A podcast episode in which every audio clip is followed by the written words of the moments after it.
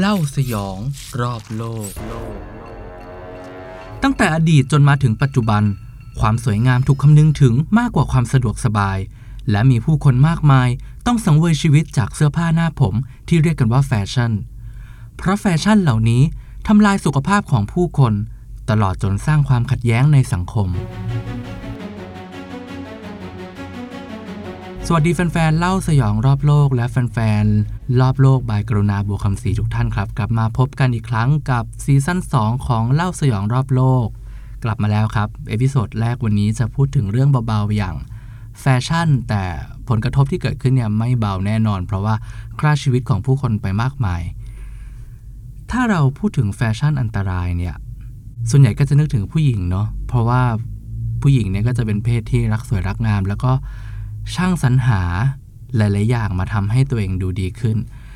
ในประวัติศาสตร์ที่ผ่านมาเนี่ยก็มีแฟชั่นหลายอย่างของผู้หญิงที่ก่อปัญหาแล้วก็ทำลายสุขภาพนะ ถ้าอย่างคิดอย่างเร็วๆอย่างที่คนน่าจะนึกภาพออกมากที่สุดก็คอเซ็ตที่เกิดขึ้นในยุควิกตอเรียนที่ตอนนั้นเนี่ยสาวๆเนี่ยเขานิยมจะต้องมีเอวเล็กเอวคอดกิ่ว ในขณะเดียวกันเนี่ยก็ต้องใส่กระโปรงบานๆเรียกได้ว่า เป็นหุ่นในอุดมคติของเวลานั้นที่ว่า ตัวเล็กๆ บางๆ แต่ว่าสะโพกผายจากกระโปรงหลาย ๆ ชั้น เป็นที่นิยมในบรรดาสุภาพสตรีชั้นสูง โดยที่สุภาพสตรีเหล่านี้เนี่ยก็จะมีคนรับใช้ที่คอย สวมใส่คอเซ็ตให้วิธีการนี้ก็คือเอาเหล็กดัดที่เป็นรูปเนี่ยนะมาใส่ในตัวแล้วก็รัดเชือกจากด้านหลัง แล้วเวลารัดเนี่ยก็ไม่ได้รัดกันแบบคนเดียวนะ บางทีต้องใช้ 2 คน 3 คน เพราะว่าเหมือนที่เราเคยเห็นในหนังอะเวลารัดก็คือต้องถีบตัวไปด้วยเพื่อว่า รัดให้มันแน่นมากที่สุด ทีนี้เนี่ยพอรัดเหล็กแน่น ๆ แบบนั้นเกิดอะไรขึ้นตามมา ผู้สวมใส่เนี่ยหายใจได้ไม่เต็มปอดครับคือเวลาสูดออกซิเจนเข้าไปเนี่ยปอดก็ขยายตัวได้ไม่เต็มที่ ออกซิเจนก็ไปเลี้ยงสมองไม่พอก็เหนื่อยง่าย เดินไปไหนมาไหนแป๊บหนึ่งก็ต้องนั่งพัก เดินไปไหนแป๊บหนึ่งก็ต้องเอาพัดมาคอยพัด หรือให้คนรับใช้เนี่ยคอยพยุงก็ดูเป็นสุภาพสตรีชั้นสูงไหมแบบว่าไปไหนต้องมีคนคอยช่วยเสมอ จะกินอาหารก็กินได้นิดเดียว นั่นแหละฮะก็คือผลกระทบที่เกิดขึ้น แต่ว่าในระยะยาวเนี่ยมันทำให้อวัยวะเนี่ยเคลื่อนตำแหน่งอย่างผิดปกติ อีกแฟชั่นหนึ่งที่เป็นที่นิยมในช่วงศตวรรษที่ 19 ของผู้หญิงเหมือนกันก็ มีชื่อเรียกว่ากระโปรง crinoline ครับ กระโปรง crinoline เนี่ยเป็นกระโปรงสุ่ม เรานึกภาพที่ว่า ไปกันได้กับคอเซ็ตนะที่ว่าข้างบนเนี่ยเล็ก ๆ แต่ข้างล่างเนี่ยเป็นกระโปรงบานๆผลิตขึ้นจากผ้าฝ้ายที่ลงแป้งจนแข็งแล้วก็หุ้มด้วยโครงเหล็กที่เหมือนสุ่มไก่ครับ ทีนี้กระโปรงแบบนี้เนี่ยมันเป็นปัญหายังไงก็คือด้วยการที่รูปทรงของมันเนี่ยบานออกมากๆ มันก็เลยเกิดเคสที่ว่าผู้สวมใส่เนี่ยบางทีเนี่ยถูกลมพัดจนปลิวขึ้นไปบนอากาศเลยก็มี หรือตัววัตถุดิบที่ทำจากกระโปรงเนี่ยที่เป็นผ้าฝ้ายเนี่ยบางครั้งก็ลุกติดไฟได้ง่ายครับ คือ มีรายงานว่าบางทีเนี่ยผู้หญิงเนี่ยทำอาหารอยู่ในครัวเนี่ยสะเก็ดไฟกระเด็นมาโดนทีก็ลุกเป็นไฟไหม้ขึ้นมา แล้วพอเกิดไฟลุกขึ้นมาเนี่ยเจ้ากระโปรงเนี่ยก็ดันถอดยากอีก ใส่ก็ยากถอดก็ยากพอเวลาเกิดอุบัติเหตุขึ้น บางครั้งในผู้หญิงคนนั้นก็ได้รับไฟคลอกจนบาดเจ็บหรือเสียชีวิต มีบันทึกไว้ฮะจากวารสารทางการแพทย์เดอะแลนเซตในสหรัฐอาณาจักรที่ประมาณการไว้ว่าในช่วงปี 1860 เนี่ย มีผู้หญิงถูกไฟคลอกจนเสียชีวิตจากการสวมใส่กระโปรงคิโนไลแบบนี้มากถึง 3,000 คนในปีนั้นเลยทีเดียว มีอะไรอีกถ้าเราจะพูดถึงแฟชั่นอันตรายของผู้หญิงในประวัติศาสตร์ ก็อย่างเช่น แฟชั่นทาหน้าขาวด้วยสารตะกั่วหรือว่าการรัดเท้าเป็นรูปดอกบัวแบบที่คนจีนสมัยโบราณช่วงหนึ่งเนี่ยนิยมผู้หญิงเท้าเล็ก นอกจากนั้นเนี่ยก็ยังมีแฟชั่น big eye ด้วยนะฮะ คือในช่วงศตวรรษที่ 19เนี่ยก็มีผู้หญิงบางคนเนี่ยนิยมเอาน้ำคั้นจาก belladonna หรือมะแวงนก ซึ่งประกอบด้วยสารอัลคาลอยที่เป็นอันตรายต่อร่างกายเนี่ยมาหยอดเพื่อขยายรูม่านตาให้ดูแบบ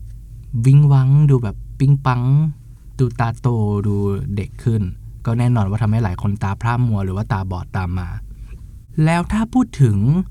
แฟชั่นอันตรายของผู้ชายล่ะ ในประวัติศาสตร์มีบ้างหรือเปล่า ก็มีนะครับถึงจะมีน้อยกว่าเนี่ยแต่ก็น่ากลัวไม่แพ้กัน มี 2ออย่างที่โดดเด่น 1 ก็คือ stiff high collar ครับหรือว่าเป็นคอปกเสื้อตั้งแข็งๆ กับ2เนี่ยคือ mad hatter หรือว่าหมวกที่ทำให้ผู้ผลิตเนี่ยกลายเป็นบ้า มาดูอันแรกกันก่อน stiff collar stiff collar เนี่ยเกิดขึ้นในช่วงศตวรรษที่ 19 เหมือนกัน เออ ก็น่าสงสัยนะว่าทำไมศตวรรษที่ 19เนี่ยถึงได้มีแฟชั่นแปลกๆ ออกมาเยอะขนาดนี้ เป็นคอปกเสื้อแข็งๆ ที่สวมใส่เพื่อแสดงความสง่าผ่าเผยของสุภาพบุรุษในเวลานั้น แต่จริงๆ แล้วเนี่ยตัวคอปกเสื้อแข็งๆ แบบนี้เนี่ยมีที่มาจากความตั้งใจให้ง่ายต่อการทำความสะอาด ผู้คิดค้นเนี่ยคือภรรยาคนหนึ่งในมหานครนิวยอร์กครับ ตอนนั้นเนี่ยเป็นช่วงปี 1825 คือเราต้องเข้าใจก่อนว่า คนสมัยนั้นเนี่ยไม่ได้ซักเสื้อผ้าทุกวัน เพราะว่ายังไม่มีเครื่องซักผ้าแล้วก็กระบวนการซักเนี่ยต้องซักด้วยมือ คือเขาไม่ได้ทำความสะอาดเสื้อผ้าทุกวันเหมือนกับที่ไม่ได้อาบน้ำทุกวัน เพราะว่าเป็นฝั่งแบบเมืองหนาวนะ ทีนี้เนี่ยฝ่ายภรรยาเนี่ยเขาพบว่าจริง ๆ แล้วเนี่ยสิ่งที่สร้างปัญหา แล้วก็สร้างความสกปรกให้กับเสื้อผ้าเนี่ยคือคอปกเสื้อเชิ้ตครับที่มักจะเลอะฝุ่นเลอะขมเหลาควันต่างๆ เพราะว่าตัวเสื้อเชิ้ตเนี่ย ยังสะอาดดี เนื่องจากว่าเวลาสามีออกไปข้างนอกเนี่ยก็จะสวมใส่โค้ททับ เธอก็เลยคิดค้นวิธีการแก้ปัญหาด้วยการ ผลิตปกเสื้อที่สามารถถอดเปลี่ยนออกมาได้ครับ คือเราคิดภาพว่าเป็นรูปร่างปกเสื้อเลยอะแค่แบบสวมครอบไปที่คอแล้วก็กรัดกระดุมก็จะออกมาเนียนเหมือนปกเสื้อปกติเลย แน่นอนว่านวัตกรรมใหม่นี้ได้รับความนิยมอย่างรวดเร็ว แล้วก็ ออกมาหลายแบบหลายสไตล์ให้เลือกครับ เช่นคอปกตั้งๆ แบบหนึ่งอาจจะเหมาะสำหรับการออกงานสังคมกลางคืน หรือว่าคอปกอีกแบบหนึ่งที่เตี้ยลงมาหน่อยก็จะเหมาะสำหรับกิจกรรมกลางวัน เป็นอะไรแบบนั้นเลยคือเขาเปรียบเทียบว่าสุภาพบุรุษในเวลานั้นเนี่ยก็เปลี่ยนตัวสติปโคล่าหรือคอปกเสื้อแข็งๆเนี่ยเหมือนเปลี่ยนเสื้อเลย แล้วตัวสติปคอล่าเนี่ยบางอันเนี่ยก็สูงถึง 4 นิ้วเลยนะ คือเรียกได้ว่า พอใส่เข้าไปแล้วเนี่ยคุณจะมองไม่เห็นคอของผู้สวมใส่เลย คือตั้งแต่ หัวไหล่ที่เป็นเสื้อเชิ้ตเนี่ยขึ้นไปก็จะเป็นแบบเป็นเนื้อผ้าสีขาวแข็งๆ ไปจนถึงจรดคางเลยทีเดียวเรียกได้ว่า ก็ดูสง่าผ่าเผยนะ เพราะว่ามันทำให้คอดูตั้งดูยาวขึ้น แต่แต่ปัญหาที่เกิดตามมาคืออะไร ด้วยการที่คอปกเสื้อเนี่ยครับมันแข็งแล้วมันตั้งมากๆ มันส่งผลให้คอของผู้สวมใส่เนี่ยถูกบล็อกอยู่ด้านใน เมื่อกี้ก่อนหน้าเราพูดถึงคอเซ็ตใช่ไหมที่ว่าโครงเหล็กเนี่ยมันบีบรัดร่างกายแบบผิดปกติยังไง stiff collar ก็เหมือนกันเลยฮะเขาเปรียบเทียบว่าเหมือนคอเซ็ตของผู้ชายเลย แล้วที่ซ้ำร้ายกว่าก็คือมันดันไปบล็อกอยู่ตรงคอ บางครั้งเนี่ยระหว่างวันเนี่ยผู้สวมใส่เนี่ยหายใจไม่ออกครับ หรือว่าจะหันหน้าไปทางซ้าย หันหน้าไปทางขวาก็ประสบกับความยากลำบาก เพราะว่ามันแน่นมันบล็อกไปหมด รวมถึงการกลืนอาหารก็ทำได้ลำบากด้วย มีรายงานว่าบางเคสเนี่ยขอบของตัวคอปกเสื้อแข็งๆเนี่ย มันคมขนาดว่าตัดเส้นเลือดแดงใหญ่ที่ต้นคอได้เลย ตอนปี 1888 ครับสำนักข่าวนิวยอร์กไทม์เนี่ยเคยพาดหัวข่าวเกี่ยวกับกรณีของผู้เสียชีวิตจากคอปกเสื้อต่างๆนี่แหละ ก็คือเจ้าตัวเนี่ยมีชื่อว่าจอห์นคุสตี จอห์นคุสตีเนี่ยถูกพบที่สวนสาธารณะแห่งหนึ่ง ก็ในสภาพที่นอนคอพับอยู่ ตอนแรกเนี่ยทุกคนก็คิดว่าเขาเมาแล้วก็หลับไปครับ แต่ว่าไม่ใช่ฮะในความเป็นจริงคืออาจจะเมาตอนแรกแล้วก็เผลอฟุบหลับไป แต่ว่าด้วยท่านั่งที่เจ้าตัวแกเนี่ยฟุบหลับเอาหัว ก้มลงมาเกือบแตะที่หน้าอกเนี่ยมันทำให้สติปคอล่าเนี่ยที่เขาสวมใส่เนี่ยครับตรงบริเวณปกเสื้อของมันเนี่ยไปกดเส้นเลือด ที่ควรจะไปเลี้ยงสมองทำให้เลือดเนี่ยไม่สามารถไปเลี้ยงสมองได้ เจ้าตัวก็เลยเสียชีวิตครับรวมถึง ท่านั่งแบบนั้นเนี่ยมันพับลงมา แล้วก็ทำให้อากาศเนี่ยเข้าไปได้ยากลำบากขึ้น ก็นะก็เรียกได้ว่าเสียชีวิตจากการขาดอากาศหายใจและขาดเลือดไปเลี้ยงสมอง อย่างไรก็ตามมาถึงแม้ว่าจะมีเคสการเสียชีวิต หรือว่าได้รับบาดเจ็บจากแฟชั่นคอปกเสื้อตั้งแบบนี้ แต่ก็ยังได้รับความนิยมอยู่จนกระทั่งมาถึงปี 1900 ครับ ตอนนั้นเนี่ยในวงการแฟชั่นเนี่ยมีการ ผลิตคอปกเสื้อแบบใหม่ ที่เป็นคอปกเสื้อทรงระฆังตกลงมา หรือว่าคอปกเสื้อแบบที่เราเห็นในปัจจุบันนั่นแหละที่ปลายจะทิ้งตัวลงมา แล้วก็ให้กัดกระดุม ก็ได้รับความนิยมมากกว่า แล้วก็สะดวกสบายมากกว่า เจ้าตัวคอปกเสื้อตั้งแข็งๆแบบเดิมก็เลยเสื่อมความนิยมไป มาดูอีกแฟชั่นหนึ่งครับที่ทำลายสุขภาพของผู้ชายในช่วงเวลาหนึ่งเหมือนกัน เรียกกันว่า Mad Hatters ถ้าใครจำกันได้นะครับ Mad Hatter เนี่ยเป็นชื่อของตัวละครหนึ่งในนิยายเรื่องอลิสในดินแดนมหัศจรรย์แต่จริงๆแล้วเนี่ยก่อนหน้าที่นิยายเรื่องนี้เนี่ยจะถูกเขียนขึ้นมาคำคำนี้เนี่ยมีความหมายถึงอาการป่วยแบบหนึ่งที่แพร่ระบาดไปทั่วสังคมในช่วงศตวรรษที่ 18-19 ครับ ต้องเล่าว่าในยุคนั้นเนี่ยผู้ชายนิยมสวมหมวกสกลาดทรงสูงครับ ถ้าให้คิดภาพก็คือเป็น หน้าตาคล้ายๆ หมวกของนักมายากลครับ ที่เขาหยิบกระต่ายออกมาจากหมวก แล้วในยุคนั้นเนี่ยหมวกสกลาดที่เขานิยมสวมใส่กันเป็นแฟชั่นเนี่ยก็มักจะบุด้วยขนกระต่ายครับ ซึ่งวิธีการที่จะทำให้ขนกระต่ายติดกันเป็นแผ่นสกลาดได้เนี่ยในตอนนั้นเนี่ยต้องใช้สารประหลอด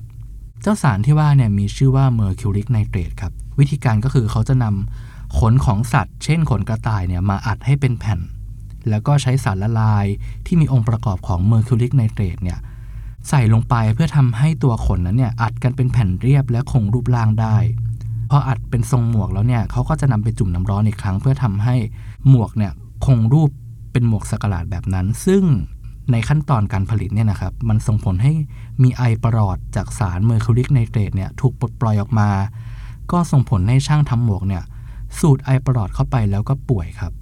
รายละเอียดตรงนี้เนี่ยต้องขอขอบคุณเพจ เคมีฟิสิกส์ของสิ่งทออาหารและของรอบตัวนะครับ เป็นเพจที่ดีมากๆ ถ้าใครสนใจเรื่องเคมีแนะนำให้ไปตามกัน แล้วก็เขายังอธิบาย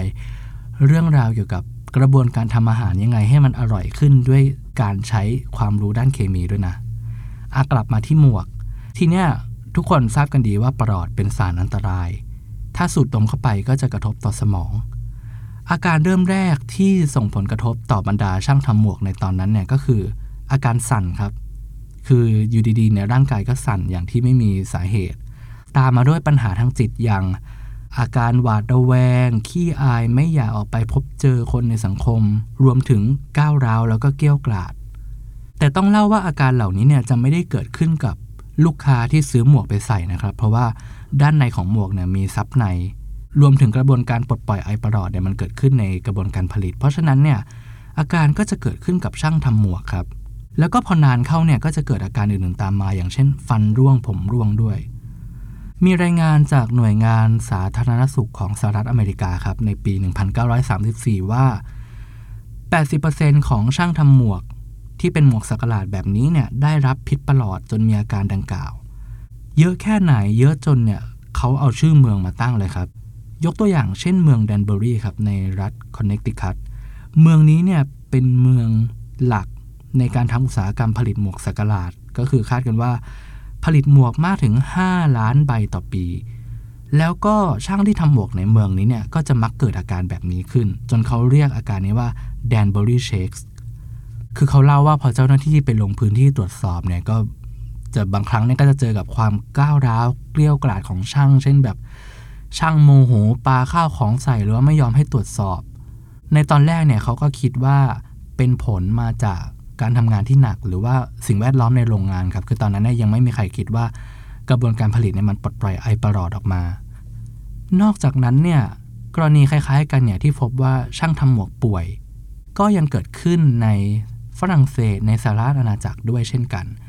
จนกระทั่งภายหลังเนี่ยเข้าสู่สงครามโลกครั้งที่2ครับช่วงปี 1941 เนี่ยปัญหานี้ก็หายไปเพราะว่า สารเคมีพวกแบบประหลอดแล้วรวมถึงสารเคมีต่างๆเนี่ยต้องถูกปันส่วนและกักตุนไปใช้ในทางการทหารครับ ปัญหานี้ก็เลยลดน้อยลง รวมถึงในภายหลังเนี่ยมีการหาสารเคมีอื่นมาทดแทนครับ เป็นสารไฮโดรเจนเปอร์ออกไซด์ซึ่งปลอดภัยมากกว่า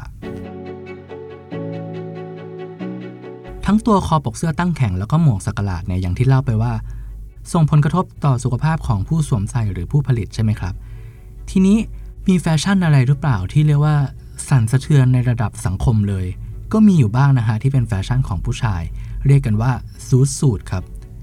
Z O O T S U I T zoot suit คำนี้เนี่ยหมายถึง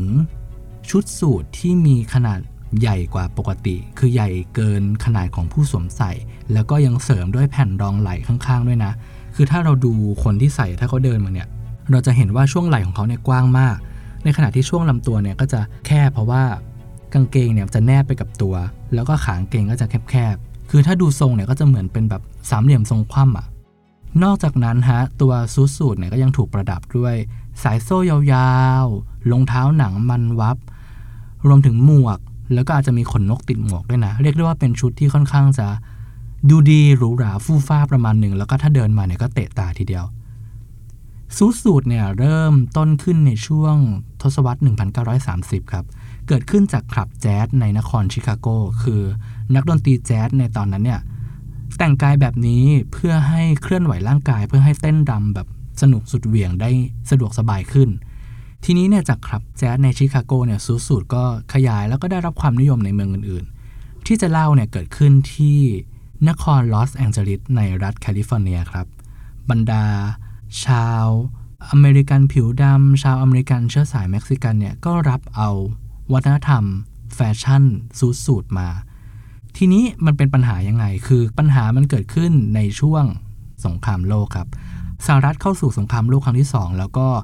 กลายเป็นว่าช่วงนั้นเนี่ยมีความต้องการผ้ามากขึ้นเพื่อไปตัดเย็บชุดทหารรวมถึงกระโปรงกระเป๋าต่างๆ เจ้าซูสูตรที่ใช้ผ้าเยอะกว่าปกติ โดยไม่จำเป็นเนี่ยก็เลยถูกมองว่าเป็นเครื่องแบบที่ไม่รักชาติเอาซะเลยฮะทำให้เกิดเสียงวิจารณ์ในแง่ลบ แล้วก็หาซื้อได้ยากขึ้นนั่นทำให้บางครั้งเนี่ยชาวเม็กซิกันที่อยู่ในแคลิฟอร์เนียที่เขาต้องการจะแต่งตัวแบบนี้เนี่ยก็ต้องไปหาซื้อชุดสูทจากตลาดมืด ก็ยิ่งทำให้เกิดภาพในแง่ลบมากขึ้นไปอีก ทีนี้เนี่ยต้องเล่าว่าความครุกรุ่นของปัญหาเนี่ยมันไม่ได้อยู่ที่เสื้อผ้าอย่างเดียว แต่ว่ามันอยู่ที่เรื่องของเชื้อชาติด้วยคือ ช่วงสงครามเนี่ยตอนนั้นเนี่ยสหรัฐเนี่ยก็เกณฑ์คนหนุ่มจำนวนมากไปเป็นทหาร ก็ส่งผลให้เกิดปัญหาขาดแคลนแรงงานตามมา เขาก็เลยออกโครงการพิเศษฮะเป็นวีซ่าพิเศษที่เชิญชวนให้ชาวเม็กซิกันเนี่ยย้ายมาอยู่ในสหรัฐมาเป็นแรงงานที่นั่น เพื่อทดแทนแรงงานที่ขาดหายไป หนึ่งในเมืองที่เป็นที่นิยมก็คือนครลอสแองเจลิสครับ คือแต่เดิมเนี่ยก็มีชาวเม็กซิกันที่เป็นผู้อพยพเนี่ยอยู่ประมาณหนึ่งแล้ว พอมาเพิ่มก็ยิ่งเยอะมากขึ้นไปอีก แล้วพอช่วงนั้นมันเป็นช่วงสงครามครับ เรียกได้ว่าสังคมมันมีความ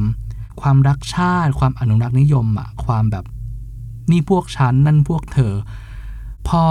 คนขาวเนี่ยเขาเห็นคนเม็กซิกันเนี่ยเยอะขึ้นในเมืองเดินไปเดินมาเป็นกลุ่ม จับกลุ่มกันแต่งตัวเท่ๆใส่ชุด zoot suit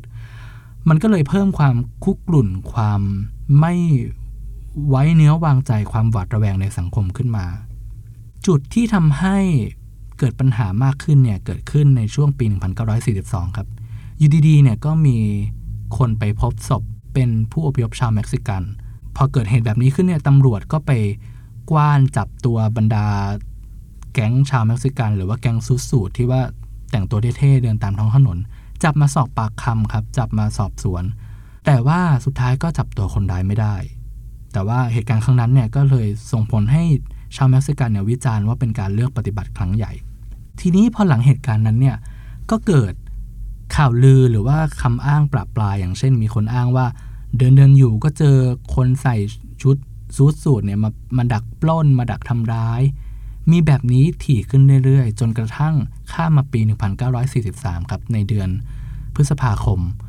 มีทหารเรือกลุ่มหนึ่งที่ประจำการอยู่ในนครลอสแองเจลิสอ้างว่า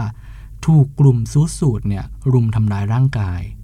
พอเกิดข่าวลือแบบนั้นเนี่ยข่าวลือแพร่กระจายไปเนี่ยก็กลายเป็นว่า ทหารเรือจากที่ประจำการอื่นๆ ในรัฐแคลิฟอร์เนียนะก็แห่กันมาที่ลอสแองเจลิสครับ จะมาแก้แค้นคืน